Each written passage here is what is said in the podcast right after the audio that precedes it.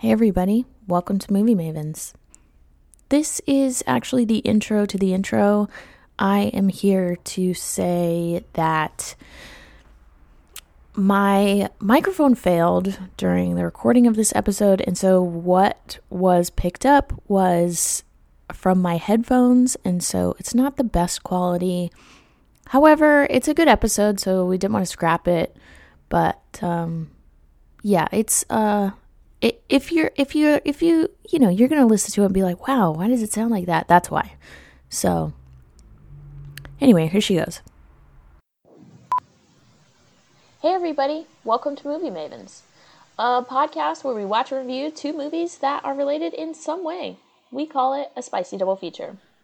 The films can be related through director, actor, plot, setting, or even title. I'm one of your hosts, Annie Janes. And I'm Carson Green. And this week's spicy double feature, I don't know if you guys noticed, but this is episode 69. And so we're watching Eyes Wide Shut and Call Me By Your Name.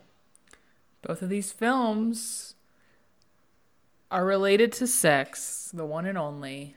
Mm-hmm. We actually did another Twitter poll. You guys, we've actually been reaching out to Twitter quite a lot for some suggestions. Mm-hmm.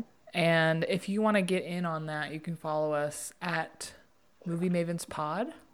That's it. So check that out if you want to suggest what we're what our double features are.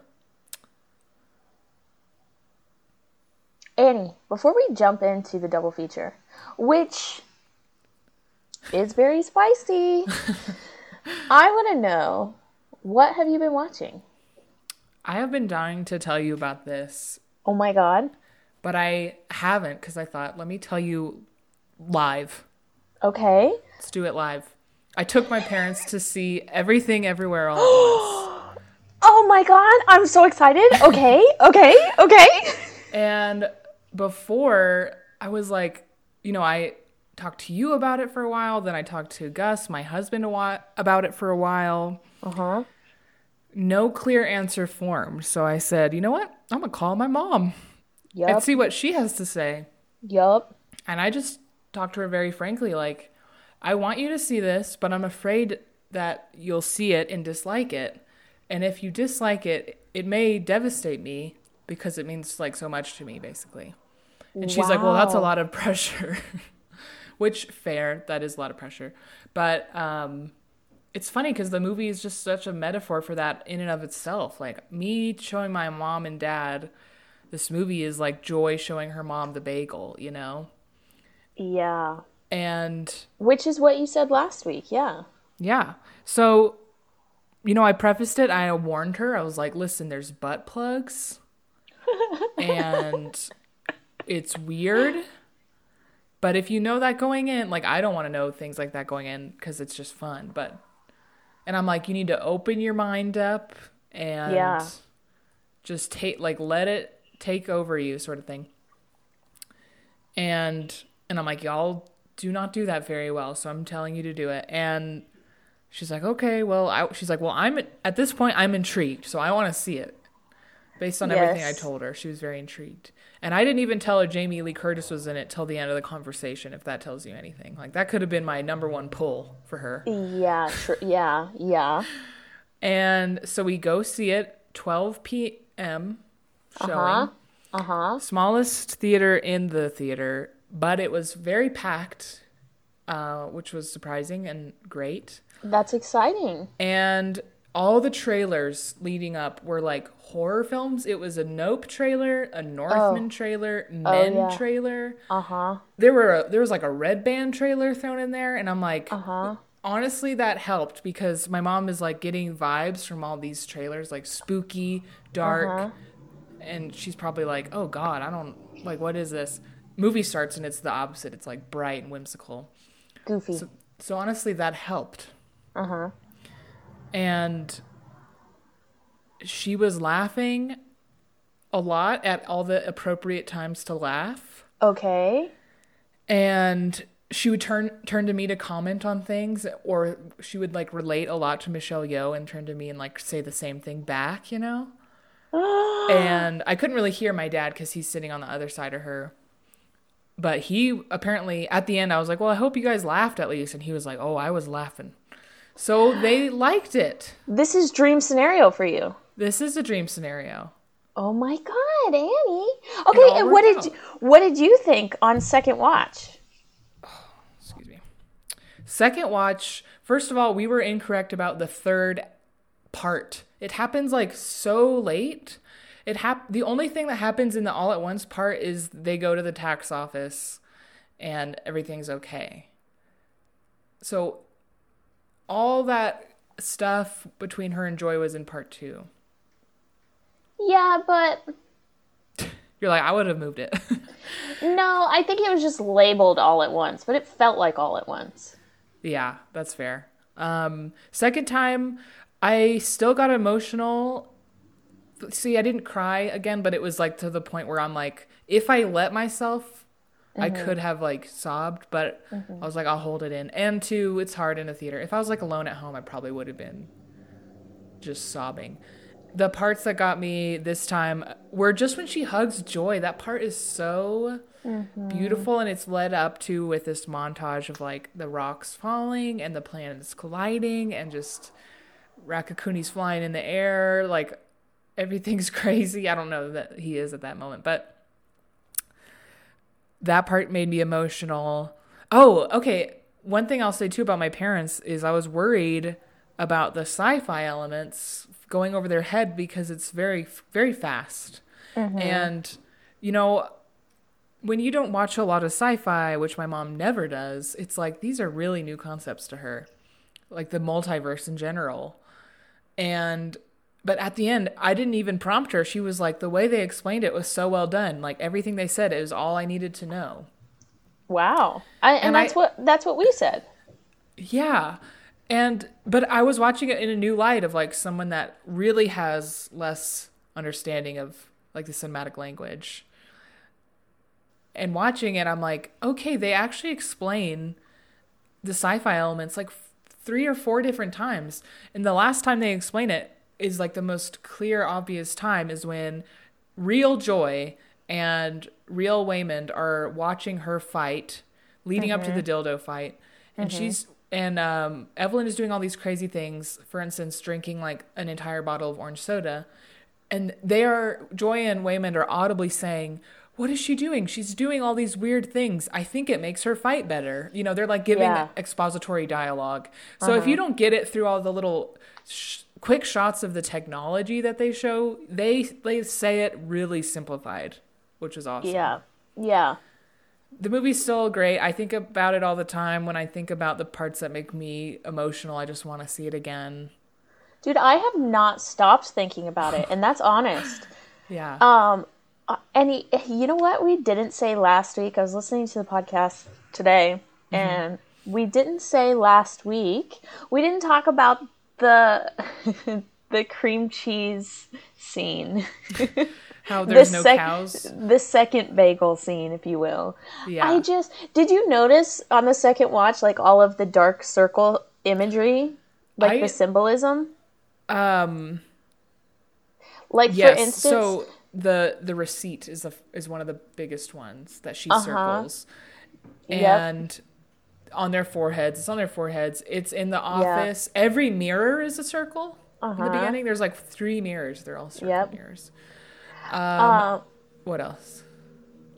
Then there's like that that uh black like um statue in the office that yes. that has the uh the sex dungeon. By I mean to be honest, in the, my first watch, I got it by the time she circled the receipt. Oh yeah. And I don't know why. I was like, okay, well, I don't think I even knew about the bagel. I think I was like, well, there's the thing. And then it's on Joy's head in the white verse. Yeah. But you know what? We get it and I I think I noticed this on the second watch. Um the very first time we see Joy, the very first time, she is staring into a dryer. Oh yeah, yep. hmm I got that the we- second time. Yeah, and we see we see just like a reflection of her, but we see obviously like a circle and everything's tumbling and she's just like glossed over. I honestly don't know if I got like a ton more in terms of like Easter eggs the second time. Except there were a few moments like that. I think there was a line too. Because and not because it's like doesn't deserve a second viewing, just because it's like really good at directing your attention Yeah. and telegraphing what's important, what's not. I'm gonna watch it again. I sincerely have not stopped thinking about it. I can't wait for it to come out on physical media. Yeah. I haven't felt that way in a long time. it's gonna be like one of the it's gonna be like a comfort viewing, I think. Like I'm gonna I'm gonna just put it on. Mm-hmm.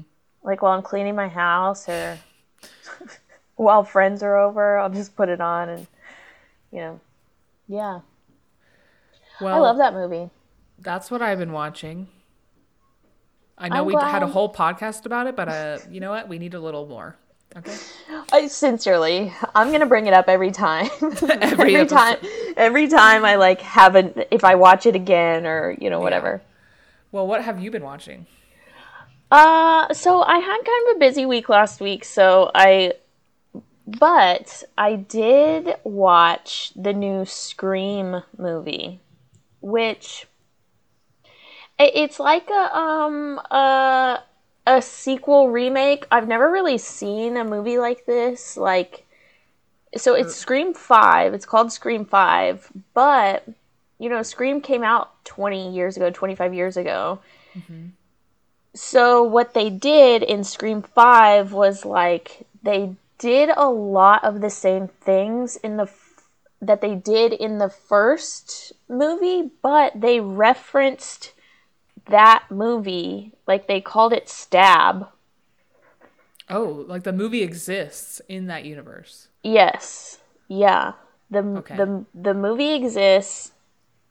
But then there's like there's characters from the original movie like David Arquette is in it and uh Shannon Doherty's in it and what's her name? Monica from Drew Friends. Barrymore. No, she died. uh Monica from. Friends, what's her name? The I don't fuck. You think I watch Friends? No, I don't watch Friends either. Um, anyway, so all of these like OG characters are in the movie, and they're like you know sort of reliving the whole thing, and um, it's uh, something unique. Spoiler alert: something unique that um we didn't see in the first Scream is that one of the killers is a woman. I was like, "Damn, okay, sis." Which you just, I mean, you, you you hardly ever see like in a in a slasher movie, you know. Um, Because it's impossible. yeah, right. Yeah. Just kidding. Um, but it was I, I, I it was unique. It was a unique um kind of setup how they how they were dealing with you know all the time that had gone by and the sequel remake aspect of it. It was it was it was um I mean, I think like Scream is not my favorite slasher movie. It's not that great. This movie is also not that great. Okay. Like even putting the uniqueness aside, it's just okay. Yeah, it's just okay. Yeah. I've only seen the first Scream, and it's been a long time. But I was listening to a lot of Screen, the five or whatever reviews because it came out and nothing else was coming out. Um, and turns out like there's a lot of there's not a lot, but there's probably like two or three Screams in the franchise that people really like. And Yeah. now I'm thinking I need to go watch them. But you're telling me otherwise. well, well, okay. I mean, you of all people know that I am not a sequel person. I I Oh. don't really I don't really fuck with a franchise. I'm not One really and done. yeah i'm a one and done With type you. gal mm-hmm. yeah and so like you know for that reason it's like i, I think a couple of the sequels feel like they were just really trying to ride on the success of the first one, which is what many mm-hmm. studios were doing whenever they were cranking out all these sequels, like, you know, 20, 25 years ago, whatever. It's older than that. It's like early 90s, isn't it? I have no frame of reference. Mm. Yeah, it's real. They're they're old. It's not required viewing for me. It's not Okay. It's a in pass. terms of I'm not gonna term- watch them. I'm not gonna watch them. Don't. You told me you just gave me a great list a few weeks ago what horror films I need to see. So Yeah. those are up first. Yeah. Uh. Okay. So I watched that. I think it, it's streaming on Paramount Plus. Um, if You you, have have that, Uh, apparently. Why? Oh, I have somebody's password. Um, oh, okay. like, I, but it I don't remember, and I'm like just logged in on my TV randomly. Girl, I have no idea. Just don't no. touch it. Don't touch Uh-uh. it. I'm not. I'm not saying shit. Do I do want to tell you that a movie that I am going to watch in a couple of days. So Quentin Tarantino has a theater here, um, and he just bought another theater that's really close to me. Actually, it's in with within walking distance, and he's like renovating that theater, and so I'm going to be able to go and see his programming there. I'm just picturing Quentin Tarantino with like a hammer, like renovating it himself for some reason. I, I really okay. So there's a, I mean, there's several like indie theaters here that I really like their their programming, and I'm not like super in love with the programming at the New Beverly.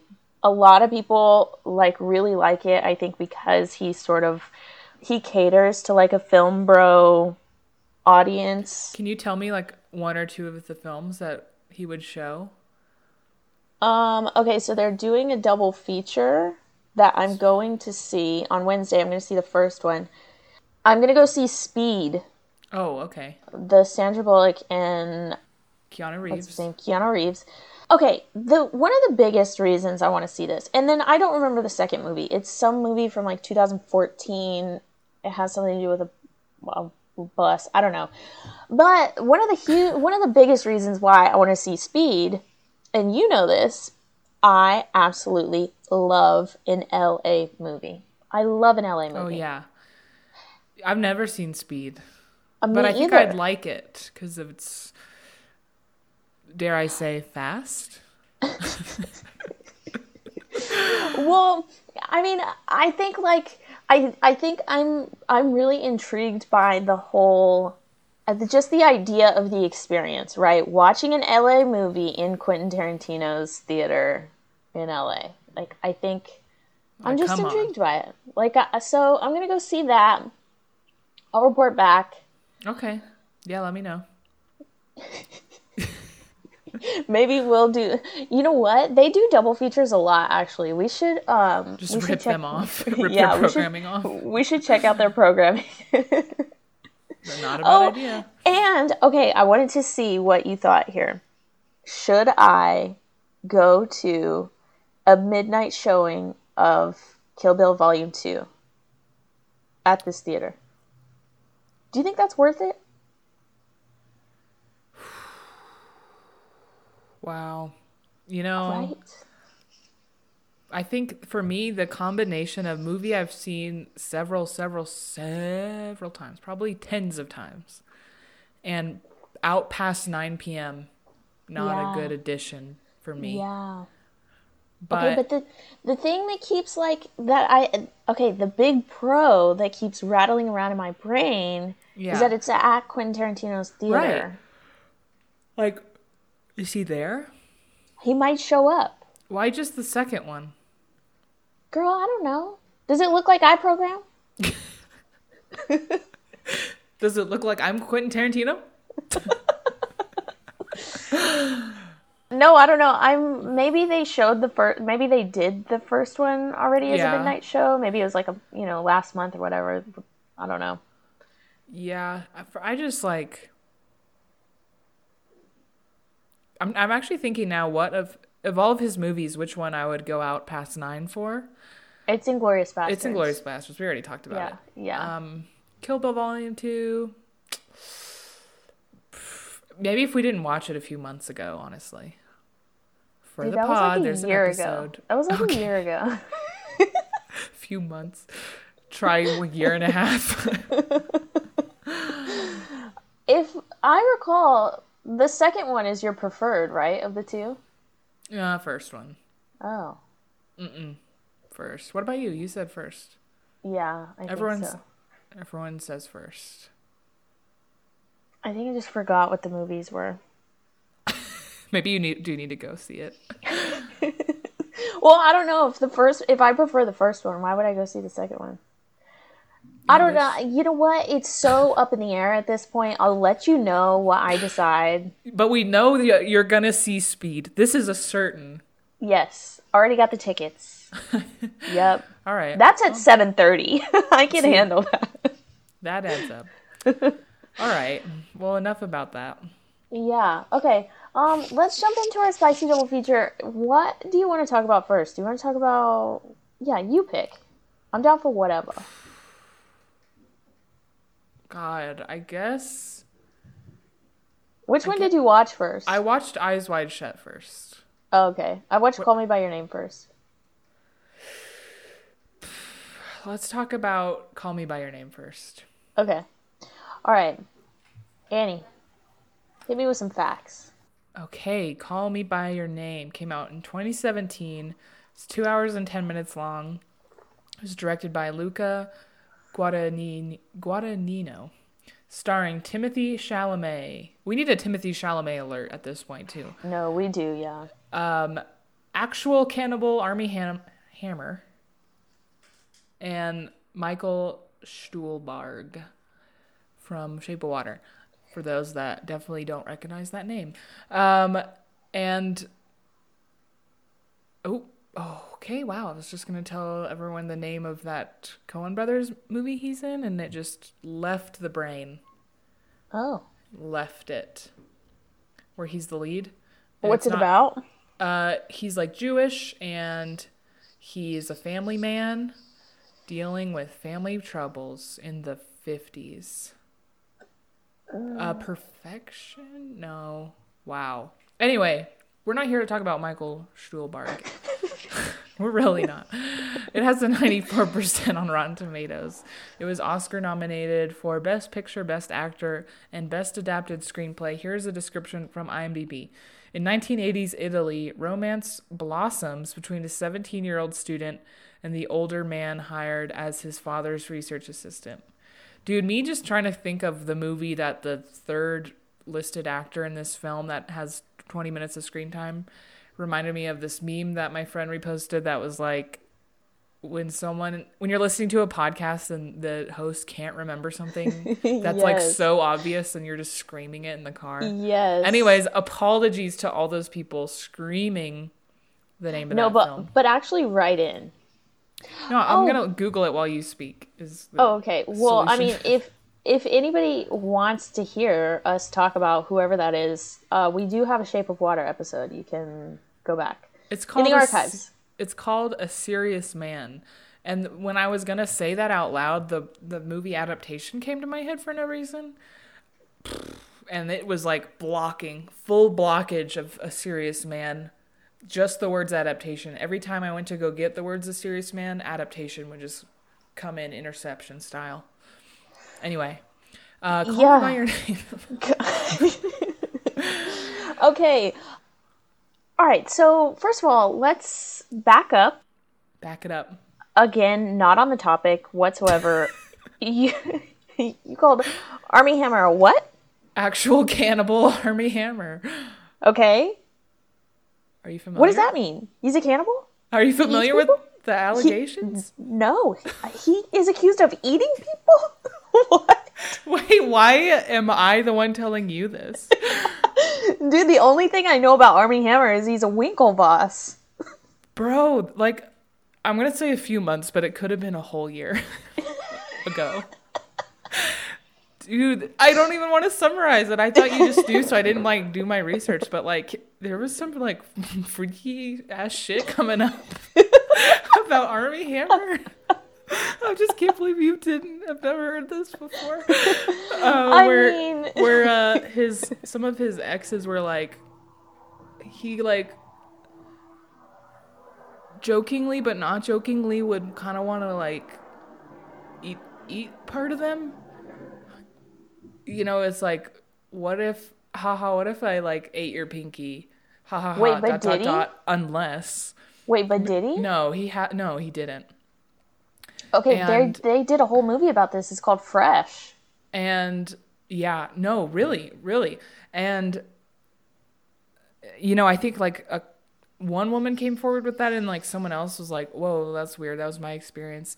And then he he got like canceled. So him being in Death on the Nile was like kind of strange like people were wondering if they were going to reshoot that film because he was in it. Um, but they didn't probably because they didn't have that kind of money, but he's like through. He's done. He's a cannibal. Okay, I knew that, but I thought he was. I thought it was a Me Too thing. I Dude, it was a cannibalism thing. You know, honestly, I can I can give a pass on some cannibalism. I cannot give a pass on a Me Too thing. well, I think that the cannibalism was not consented upon, and it was like, well, he was also, I think, like abusive and like um aggressive and just shitty. Like it was a whole, it was a whole shitstorm with like the cherry on top of cannibalism. I see. Okay, It probably was also Me Too. I see. Anyways, actual cannibal Armie Hammer is here recontextualizing this film right before my eyes. Yep. Ha- okay, had you seen this before? Never. Have you? Okay. No, I hadn't seen it. First time. Okay, there are very there's a lot of things I like about this movie. A lot of things. I'm just gonna start. Go. Jump in. Uh, first of all, I this setting is so stunning. We're in like we're in this like villa, an Italian villa. There's a river and a pool and like um a a, a volleyball like place to whatever. There's this huge open hallway. There's this backyard where they eat breakfast. Like oh my god, it's like it was so stunning and it, I studied abroad in Italy, not to brag, but it just sort of like I don't know, it just sort of like took me back. It was like very it was extremely captivating and I think they did like a really good job of placing us there. It was really really stunning and then I really liked that they were like switching between English and Italian and French and it was like um we were it was contextualized with like um the father being some sort of like language linguistic scholar, right? A- And, if I may, them being just rich as fuck. yeah. Oh yeah. Oh, And- I mean, yeah. Before we fully move on from the setting, um, randomly, like a few of the shots would give me Ghibli vibes, like just like them riding bikes in the distance with like Yeah. a bunch of greenery, or just like shots of stairs engulfed by greenery, like the grass and shrubs or whatever. Like some of those Yeah. shots, I was getting like Totoro vibes. Believe it or not, believe it or not. You know, and it was like very um warm. Like it was very warm. We got a lot of like golden just so it was very Sunbaked. stunning. Yes, stu- absolutely stunning. A gorgeous movie to watch. I really liked all the music. I liked that Timothy Chalamet um, was like uh, he transcribed music and he like wrote sheet music. I really liked um, all of the pieces that he played on the piano. Um, and I, I liked, I appreciated that it was set in the 80s. I think that that like gave the setting like it it lended to the setting. I think it did a lot of favors for the setting in that we were given it was very like sort of simplistic. I think that the styling wasn't like overthought. Yeah, it was very pretty. It was like a nice movie to watch. Um, I feel like a lot of people gave really great performances too. What did you think about Timothy Chalamet's performance as? I mean, I would say this is like early in his career, right? Was this before Lady Bird? This is the same year as Lady Bird. They were both nominated for Best Picture. Wow. Okay, Chalamet. And I know he was in things prior, but that was like before his big breakout. I feel like this movie made him famous though. And it put him on the map. I thought it was good. I thought like sometimes he does this thing where he like talks through his teeth and he wasn't doing that here and I liked that. And props for him to have it for him to have to speak three different languages and act in three different languages, like that alone is Yeah. pretty tough. I don't think it blew me away by any means, but I just I think I'm just on the fence about my Chalamet. I don't think I see what everyone else sees in terms of his acting or his looks. He has the body of an adolescent and he has the butt of Hank Hill, so I think you're just resistant. I think you're just Chalamet resistant. I think you just need to lean into it. Just submit. I, I thought he gave a great performance. I really, really appreciated like him. I def- I definitely like have been there. I I you know in terms of like my sexuality and Oh. Knowing and understanding like who I'm attracted to. Like I I saw a lot of myself in like this 17 year old and I thought he gave a really great performance. You know, he was confused and was looking for reassurance and um, seeking answers, but he was also like very honest with all of the people around him. You know, he was honest with his family. Remember when somebody came out for breakfast and he said, I think he said to his dad, Yeah. Me and Marzia almost had sex last night. and Armie Hammer is also there. Oh, yeah, Um, right. I will say, like, of all my issues with this movie, the performances are not any of them. Like, I thought they all did fine. so as much as I liked Timothy Chalamet's performance, however, I feel like Armie Hammer's performance was kind of dry. I was not getting the same. He kind of it was an asshole. Yeah. He was, well, I mean, and think about the context I'm watching this whole thing in, too. I was, like, creeped out by him. He was Yeah. a jerk. Yeah. He, I don't know. I just, like, I felt like he was manipulative and, like, Yes. everything in Chalamet's life was just like up to the whims of like what he wanted in the moment. Yeah. And which is very a valid story to tell, but um I don't know what we're supposed to feel about Armie Hammer coming out of it. Like what is the movie where's the movie landing in terms of his character? I think it's neutral. I think it's just like here's a dude. Yeah, I, I sort of felt that way like the whole movie because we didn't even really get like we didn't really get anything of him. You know, we didn't learn like his background. We didn't I didn't even get I didn't even catch like what program he was in or like why the fuck he was there. Just that he was some sort of understudy, right? Yeah, and even then I was like questioning myself whether that was even right because of how like little he actually had to do with the dad and every 30 minutes or so the the dad would be like uh oh, we've got some work to do, bud. And I'm like, "Oh, okay, so they are doing something apparently. He is here for a reason." I thought that he was going to come like teach Timothy Chalamet how to speak Italian or something like that when the movie started. Which I'm glad he it wasn't a teacher role, teacher student role because their age and Armie Hammer is like kind of manipulative or not even manipulative. I don't know, just his character. Something about it was a little off-putting. I think what it was was the cannibalism. That, yes. I think that he saw Timothy Chalamet's character as this confused and vulnerable person, and he took advantage of that. Yeah, like for me, I guess the vibes I was getting was like that. Like he recognized that this is Timothy Chalamet's first rodeo in terms of like figuring out his sexuality, and Yeah. honestly, maybe with sex in general, because I got the vibes that like when Timothy Chalamet had sex with his like lady, that that was I think his first time.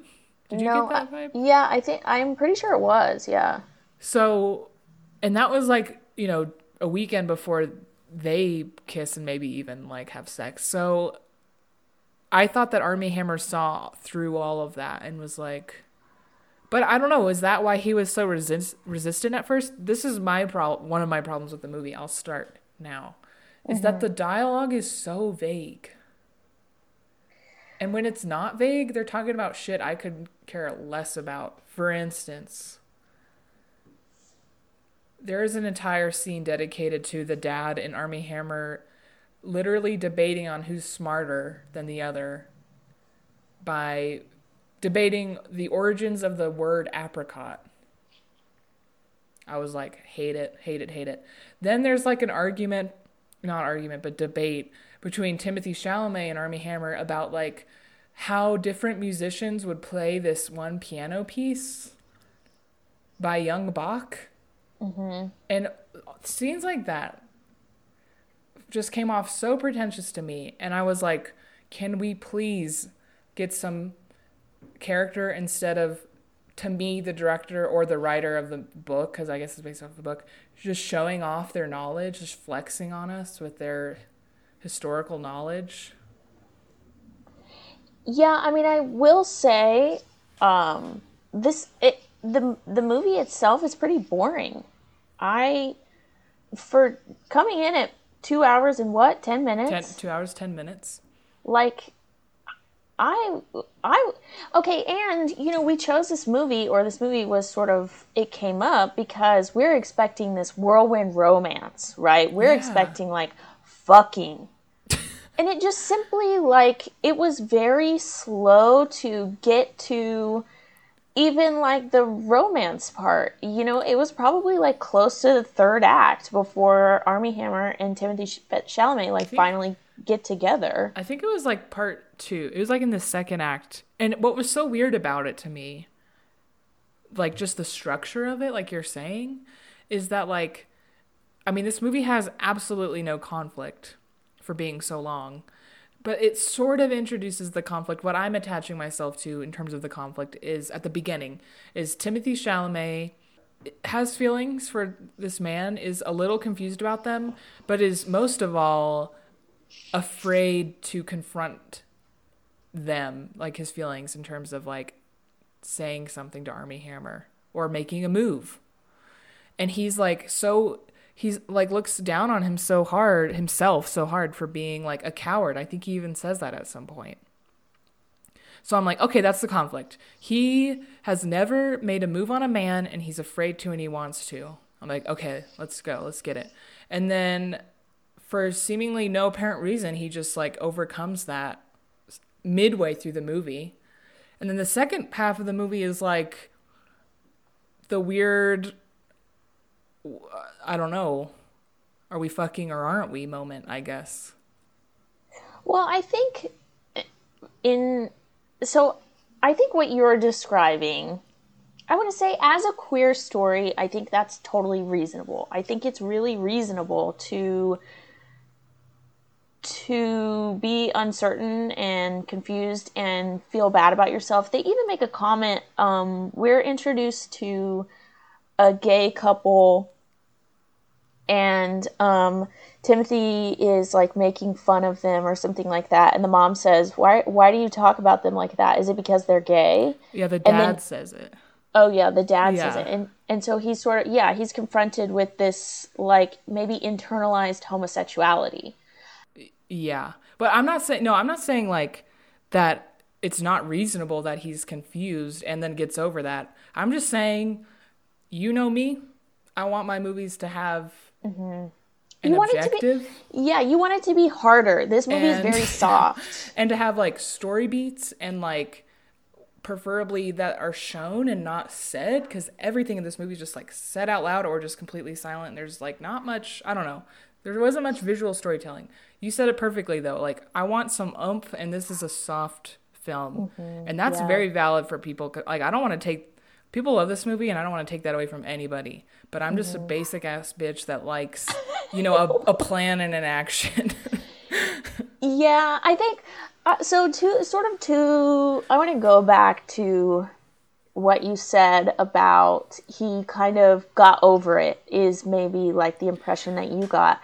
and followed by then it's like about the armie hammer pulling back like then it turns into that Yeah, I mean it's like it's definitely like gets into a little cat and mouse there. Yes, right. Um, but I think that the reason that Timothy Chalamet is able to sort of move forward with relations with Armie Hammer is because he is like, excuse me, they're Elio and Oliver. Yeah. Elio and Oli- Oliver.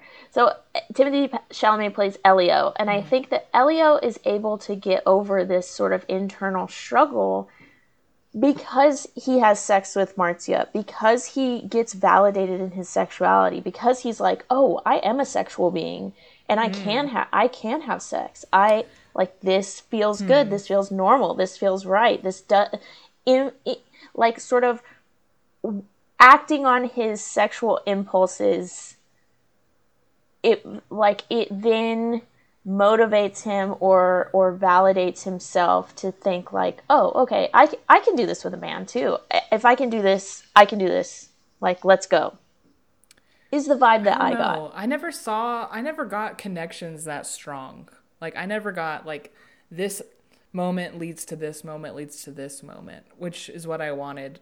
But I I can I, could see that too. But I just for me I didn't get that vibe. The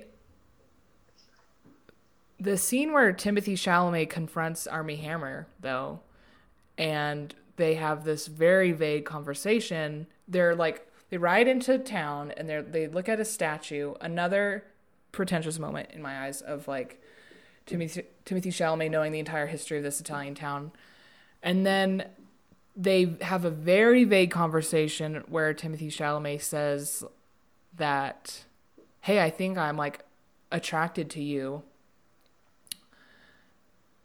Never as clearly, he never says it as clearly as that. And then like camera pans like up to the statue. I did why I don't know why that happened. That whole scene was such a bummer for me in terms of the filming of it all because it, mm. it felt like it should be like yes like he's doing it right? Like he's overcoming his fear and he's saying what he wants to say. But the whole scene takes place behind timothy chalamet's head and armie hammer is like 20 feet away as they walk around the statue and then meet around the bend. I don't know. I I know the setting was pretty, but I didn't like how a lot of the stuff was shot, specifically that scene. Like mm. just the blocking of it all. I was like, this should be a big moment, and the dialogue's super vague, so you need to tell what they're saying, the subtext of what they're saying, in like how we're shooting it. And it was like I didn't even get to see Timothy's face that whole scene, which is wild to me. Do you remember that one? no i don't that little ditty. that. no That should be like a pivotal or a pivotal scene. I think that them not saying the quiet part out loud i think that you know that tracks for See, like I agree with that. Like that makes that all adds up. But I'm saying that like it should be shot differently then. Mm, mm, mm. yeah you're saying like um instead of like the story itself being overt that The- we the should dialogue. yeah we should be shown we should be shown more Yeah, it was just a weird choice, and I felt like a choice they made on the day because they found the statue or something. but okay, can you explain this to me? go Do you have on an answer for this? Okay, they after they have sex, I think they like just hang out and they go maybe swimming or something.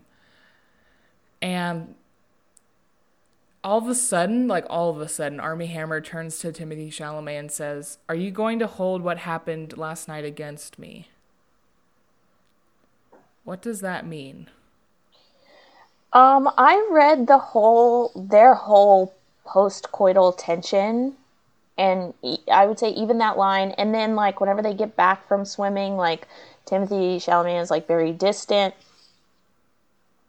I would chalk all of that up to shame. I think that both of them were feeling shame. But don't And- they? When do they? At one point, Timothy follows him into town, and he's like, "Hey, I don't know what he says, but Armie Hammer says like, I'm so glad we did that." Yeah, I think that's the resolution of Is that after? of okay. Yeah, yeah, that's the resolution of this of like the tension. I think because Tim Elio, Timothy Chalamet's character, Elio is like he's he wants to be together. He wants to spend time together. He he wants to express his feelings. And so meeting him in town, I think gives Oliver, Armie Hammer's character, it gives Oliver a leg to stand on to say, oh, okay, I'm validated in my feelings because he mm-hmm. feels the same way. Yeah. I guess like it, it was hard for me to pick up on Shane because of how like supportive his parents were, which I really liked that like they were just like so on board from the start. From before even Timothy kind of like knew. Even his mom was like, "Hey, I think you got a real good one there." You know what I mean? So I was like, what a supportive family. But I, uh, it's also the 80s and like we're never we never zoom out to the real world except when they're at the train station and like they you know they want to say a thousand things and do a thousand things but they're they can't and they just have to say goodbye which also i love that this love story has a typical goodbye at a train station Yeah. that was sweet Yeah, I mean, uh, you know, we we live in a society. we live in a society Um, I want to. Okay, so after uh, Oliver leaves and Elio is sort of faced back with his life and reality and like the ending, um, his dad gives him some words of advice, and I wrote it down. I want to read this to you because this is like sincerely the most beautiful thing I think anyone could ever say of a breakup.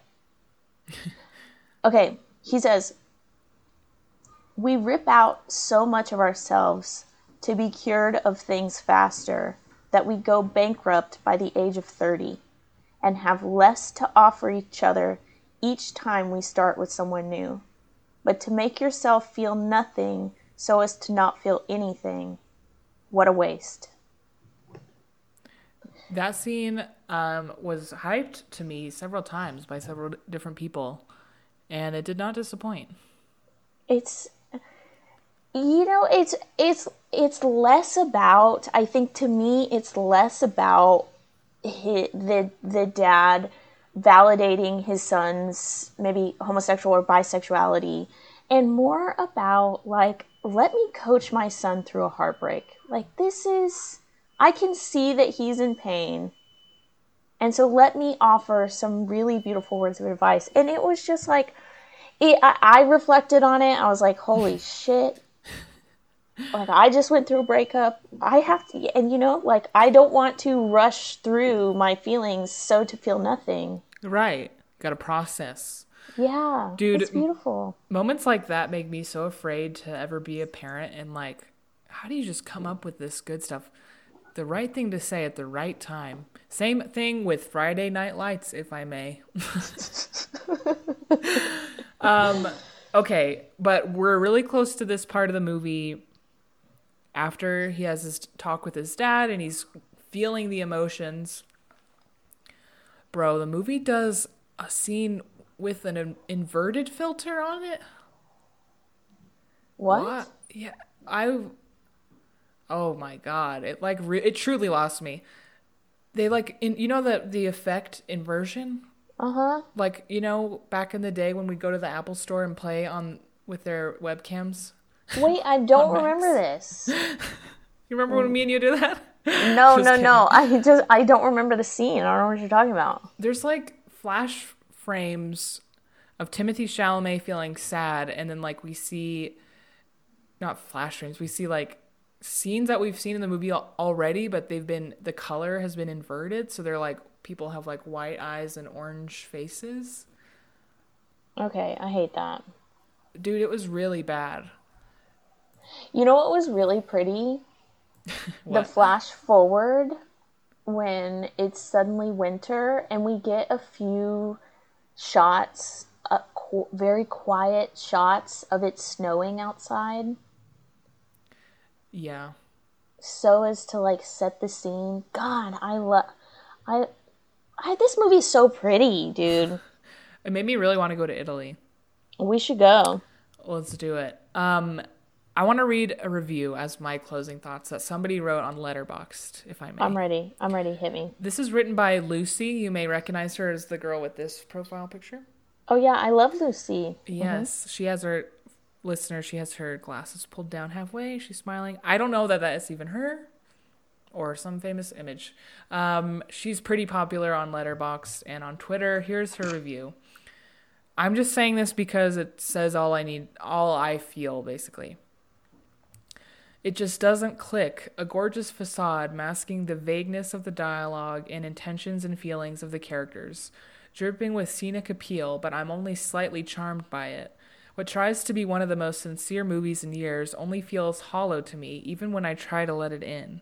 Oliver and Elio are different ages, but it's the maturity level that bothers me here. A man going out by himself until dawn, the other only a boy sitting with his parents, being read a fairy tale while it rains outside.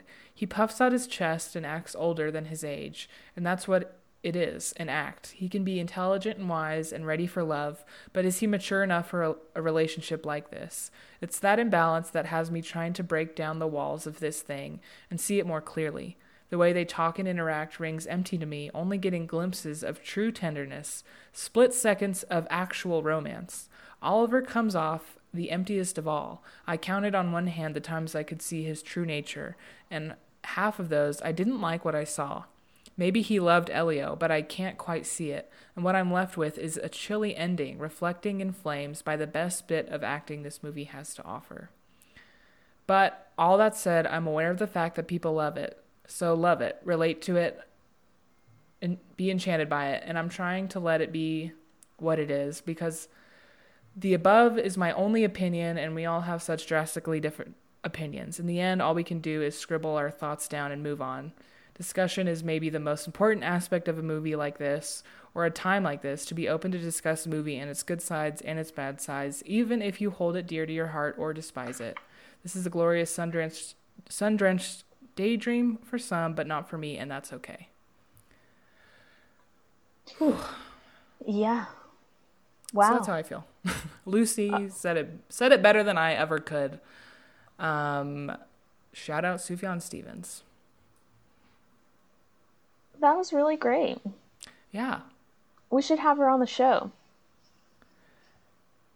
Hey Lucy. Um, yeah, I don't even know Dude, she could be catfishing us. She could be Robert Ebert from the dead.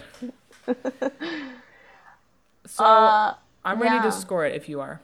Okay, hit me. I'm gonna give it a five out of ten. Dang. Okay. I don't think I'm ever gonna watch this again. It's a seven. So movie Maven's score for Call Me by Your Name is a six out of ten. We're probably I mean, you you liked it more than me, but like the, us calling this a 6 does not mean it's not a 10, folks. That's all I'll say. Yeah. I, I I think it I think it resonates differently with different people and I think that's okay. Yeah. It's not like an objectively bad movie. No, no, no, no. I, I like I said, I just like You like what you like. I like I like what I like.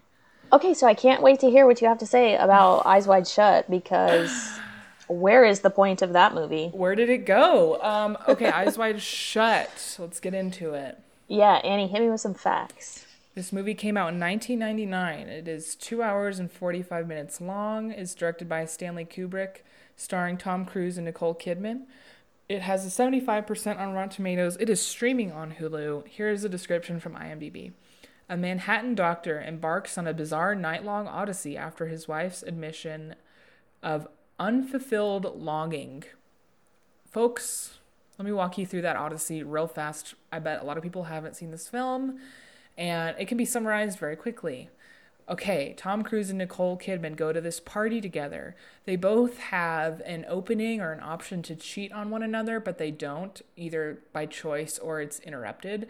Later, Nicole Kidman gets high, this is at home, and she reveals this crazy fantasy that she had with this dude that she saw once when they were on like a family vacation, a sexual fantasy. She tells that to Tom Cruise. Tom Cruise gets very upset about it and so, sort of goes on this night long tirade searching for sex. Uh, first with a sex worker. None of it pans out. He never actually has sex with anyone. Then with like the sex worker's roommate. Then a sex cult he discovers, which is wild. Um, then he comes home and confesses all of that to Nicole Kidman. And she's like, Bro, what the fuck? I told you about like a dream. But she also tell or excuse me, a fantasy. Then she tells him about this crazy dream in which she like fucks like every man that she can see. And that really upsets Tom Cruise. I forget what happens. The Odyssey continues where he searches for sex. He never he searches for sex, but he never has any. Then they're like, What should we do with our marriage? And she's like, I don't know, but I don't know what to do with failed actions and thoughts. She's referring to like Tom Cruise trying to do something, not doing something, and her just dreaming about something, but not ever trying to do anything. And then she's like, But I know what I'm certain of. I know what we should do ASAP. And he's like, What's that? And she says, Fuck and then the movie oh, ends. So cringe. Oh, I liked that line, dude, in a funny way. At this point, the movie was something else to me. Um, okay, that's the whole movie summarized. Sorry if I did that poorly. Um, no, I think you did a great job. So you had not seen this before, correct? Never. Mm-mm. Okay. Um, I've seen it a couple of times. I went through like a really extensive Kubrick phase several years ago and so I watched all of his movies like chronologically. Obviously, this was the last one. All, and all of them? Yeah, yeah. Damn. I, there's and, so many of his I haven't seen. So so then like this is his last movie and it's notor okay. So I just before we even talk about the movie itself, I just want to talk about Stanley Kubrick and the production of this movie. Dude, I I was doing some reading so I kind I I went back and listened to um, the episode because uh, I watched this whenever we did the Shining episode because mm-hmm. I really wanted to compare his style from 1980 to 1999 when he was 70 years old. I just I was interested in in what that looked like. And so yeah, I also knew like some crazy things about the production of this movie. So Tom Cruise and Nicole Kidman were married in real life um, mm-hmm. while they were making this. This movie holds the Guinness World Record for the most consecutive weeks filming. It filmed for 18 months, and consecutively they they shot this movie for 46 weeks. There are reports of um, at one point Stanley Kubrick made Tom Cruise walk through a door, walk through a door, open the door and walk through it 95 times. There's also reports of Stanley Kubrick um, is sort of like keeping them apart, Nicole Kidman and Tom Cruise keeping them apart as to build the tension between the fake marriage so that he, he built real tension in their real marriage. And he actually made Nicole Kidman. So remember the the sort of like flash. Tom flash Cruise's scene? imagination of yeah. Nicole Kidman's yeah. imagination of the sex scene. Yeah. yeah. So she is totally nude, which I really want to talk about the nudity here in a minute. She's totally nude in this scene, and Stanley Kubrick had her shoot fully nude for six days in a row.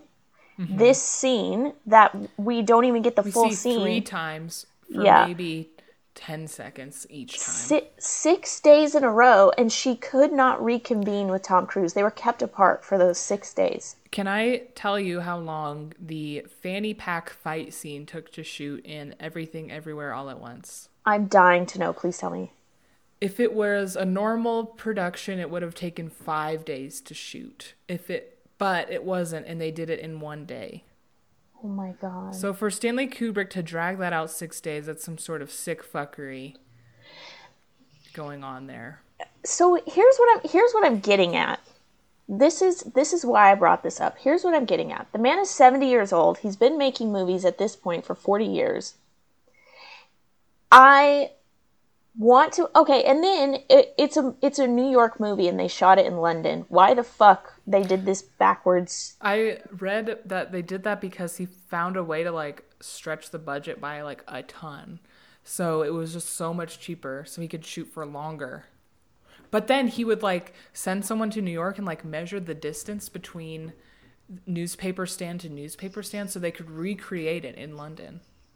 Dude, it was just like it, it's fully and you can see it in the movie. You can see the way that the story is told. You can see like how it's shot. You can hear it in in the the sound. It's very it gives the most neurotic vibes. this movie is fucking neurotic from start to finish. It just it is it's just totally out of touch. It is fully it is not of this world. It's really weird to see um the not only everything you just said but like even just the fact that it's a modern 1999 film by Stanley Kubrick is so strange like on top of all the like neuroticism like seeing Tom Cruise pull out a cell phone, I'm like, what? Yeah, but I mean, even if we're getting all of these modern things, like it still feels so dated. well, it's funny to even imagine Stanley Kubrick being 70 year, years old, oldest film right before he died, actually, and be like, mm, let's tackle sex cult.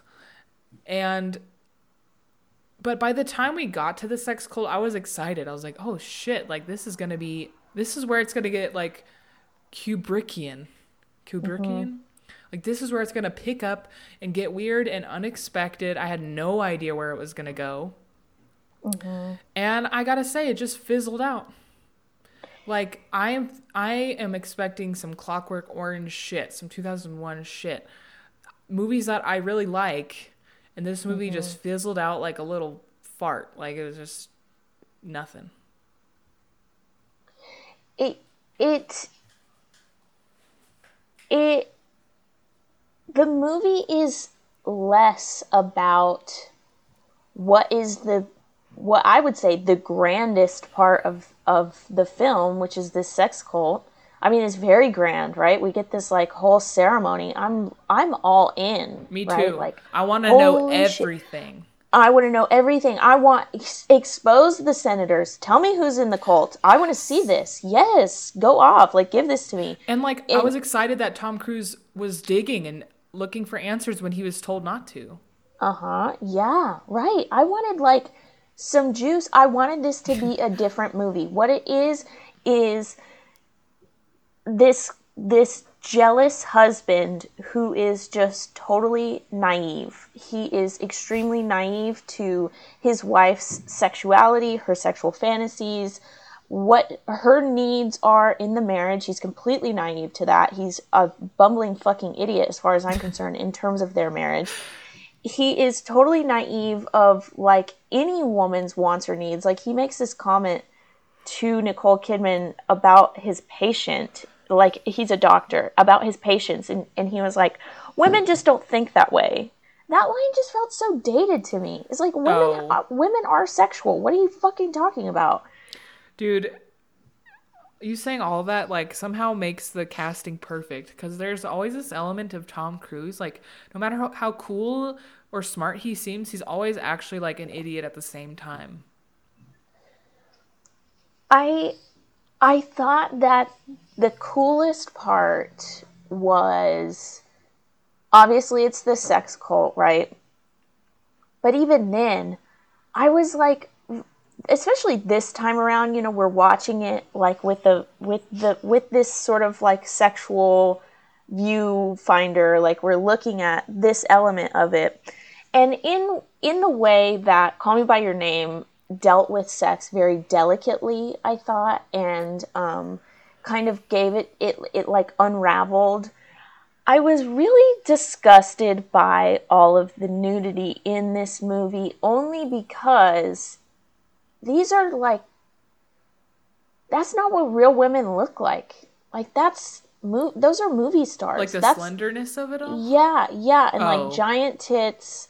Like they're all they all look like supermodels. You know, I mean, even Nicole Yeah. Kidman, she's gorgeous. I love seeing her tits a hundred times. But like, I wanted to see like I want real yeah. women. It's the '90s, and like we were, they were wearing low rider jeans to expose their flat tummies. Flat tummies are have gone. I don't know where they went. They've left.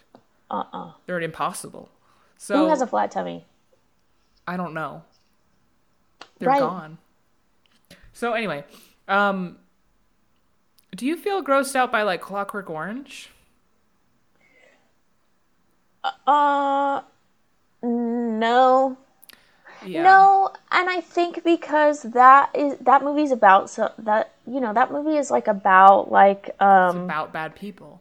yeah well yeah and like rehabilitation and um I th- that's a different movie. No, obviously like the one scene in that movie like sucks and I don't enjoy watching that. But like just all of the nudity and mm-hmm. don't get me wrong, like I love seeing titties. Like that's not it. It's just like it just felt very dated. It felt so dated. And and then we don't even explore like we get all these naked women and then for what? Like he doesn't fuck anybody. Dude, what was with Okay, so he's like trying to fuck people, but he never like gets to. Or he doesn't try hard enough. I don't know.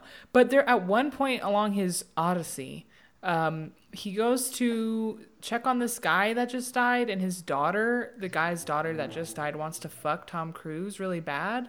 What was the point of that whole scene? Okay, similarly, whenever he went to go get his cape and mask, the daughter of that guy like came up behind him and was like hugging him in her underwear, like hiding behind him, but then she gave him like this coy smile. And it's like, are we supposed to believe that these random women are just throwing themselves at him and he's just like, what?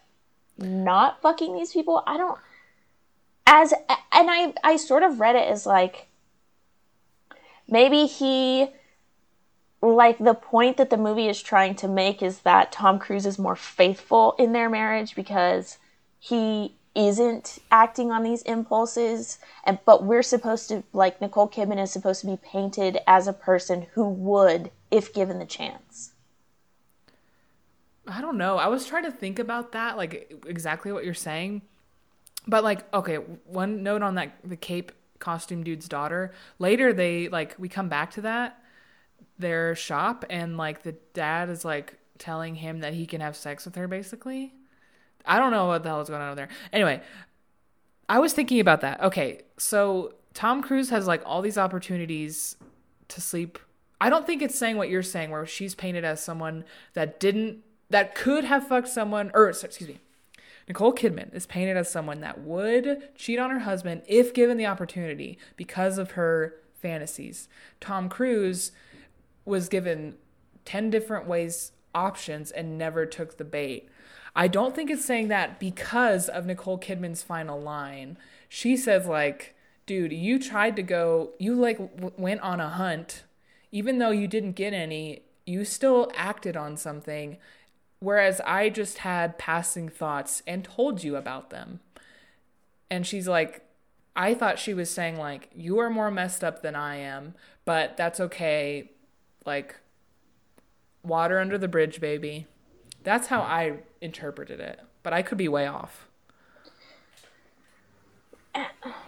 I think they're just just extremely naive. I think like Is that think- the movie or Tom Cruise? Like I have a hard time dividing the two.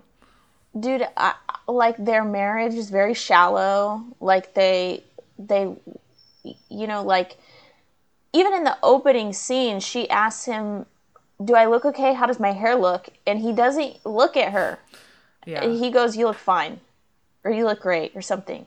Their their marriage is just very shallow. It's very it seems like very transactional. Yeah. um unfortunately this is not Kubrick's best movie. And I would say like unfortunately I wouldn't even I don't think this is a great movie. another issue, and I really want to bring this up. The only people of color, and you know, I took issue with this movie with with this in Call Me by Your Name. I gave it a pass though because it's set in Italy, and so we're just given a bunch of Italian people. But this is supposed to be in New York, one of the most diverse, Diverse. cities in the world, right? Yeah. the only people of color we're given are these two Asian men who are sort of caught in a bad situation with a teenage girl. Yeah. That Later, they're all buddies, though. I But just, still, I mean, not saying that's right. I'm just saying. Then they come back later and they're all fine. But that's fucked up. It's fucked up. This is the same year that The Matrix came out, so there's no excuses. there truly is no excuses. Yeah, it just it's dated. Uh, it's I hate to say it. It Yeah, it E- even not only is it 1999 dated it also like it doesn't i mean like you said the matrix came out so it doesn't even feel current for 1999 you know Right. like get with the fucking Get picture i think i think that men of a certain age should not Should not be president. yeah yeah i don't know but also like you know what was the budget on this movie like obviously it had to be fucking huge Oh, I read it, but I didn't write it down. Yeah, the the mystery and the intrigue that this film promises high. I am fucking ready for some Yep. crazy shit. yep Delivery very low. Call me by your name. low. I knew to keep that shit low. It was a chill time. There was no intrigue. We're just Yep. vibing. This movie was like trying to titillate you and then give you nothing. I felt like Tom Cruise walking around town all night after watching that and not getting any. That's how this Dude. film treated me. and then this singular piano note ding, Oh my god. ding, like Gus and I were joking that Kanye's uh, Runaway was gonna start playing. uh just really just really just really unfortunate really unfortunate I'm glad I saw it because this was sort of like, you know, it's something that film people should see. I wouldn't recommend this movie to anyone unless you like you know, are a film scholar, you know, trying to see everything. well i think it's um so like the the reason i watched it for the the shining episode was because yeah like i said i wanted to see the difference between 1980 and 1999 style. And i think i think there's something to note there. I mean even if you do like clockwork orange in this movie i think clockwork orange came out in 68 like there's just it's a huge it's a huge difference in in style awareness even And I think effort, like how hard he's trying. yeah That's so true of so many directors, I think. yeah The older they get, they the less they try, the worse for wear. You know, and it, even I think about like why it took so long. Maybe like he was waiting for the inspiration to come, and then it never did. Oh my gosh. Yeah, he he was like apparently like he never knew what the intentions of like the actors should be in the moment. Like he didn't have a direction for them. He would just want them to find it, which is why it took so long. I'm like, "Okay, so you have no vision." Is what I'm hearing. Yeah, so no vision plus millions and millions of dollars plus seemingly unlimited time. It's not a good formula for a good movie. No. Okay, let's rate it. Yeah. Okay. Um, you know, not a great movie. Will I continue to watch it? I think probably, yeah. There's something to it because it's like titillating. And I'm not Well- even talking about the sex stuff. I just mean the Kubrick shit that he always does. I don't even. Yeah. There's something to it. Yeah, I mean, I you know, I I think I would recommend every Kubrick movie. Um, I think I'm gonna give it a six. I'm gonna give it a five as well. So the movie Maven score for Eyes Wide Shut is a five and a half out of ten. I want to say one more thing about Call Me by Your Name that I forgot Okay. to, but maybe I kind of wanted to leave it till the end because it's a little silly. But before you and I decided to record tonight, I hadn't watched the movie and I wasn't planning on watching the movie on Sunday night. I was going to save it for whenever. Anyways, I go grocery shopping. I get some ice cream for the night. Mm-hmm. Then we decide, okay, we're recording tonight. Oh shit, okay, I need to watch the movie. I go to watch it. Let me get some of my ice cream. What's the ice cream flavor? It's peaches and cream. Oh my god.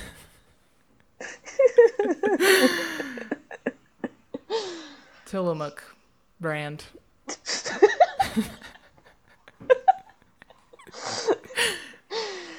All right, well, you know, Okay, so you made it. Thank you for listening to this episode of Movie Mavens. I, you know, it was a good episode. Okay, I couldn't throw it in the bin, although I did consider it. um, come back next week. We're watching The Northman and The Witch with a very special guest. Uh, follow us on Instagram at Movie Mavens. Follow us on Twitter at Movie Mavens Pod. Send us an email at moviemavenspodcast at gmail.com. And that's it, folks. Movie Maven's out.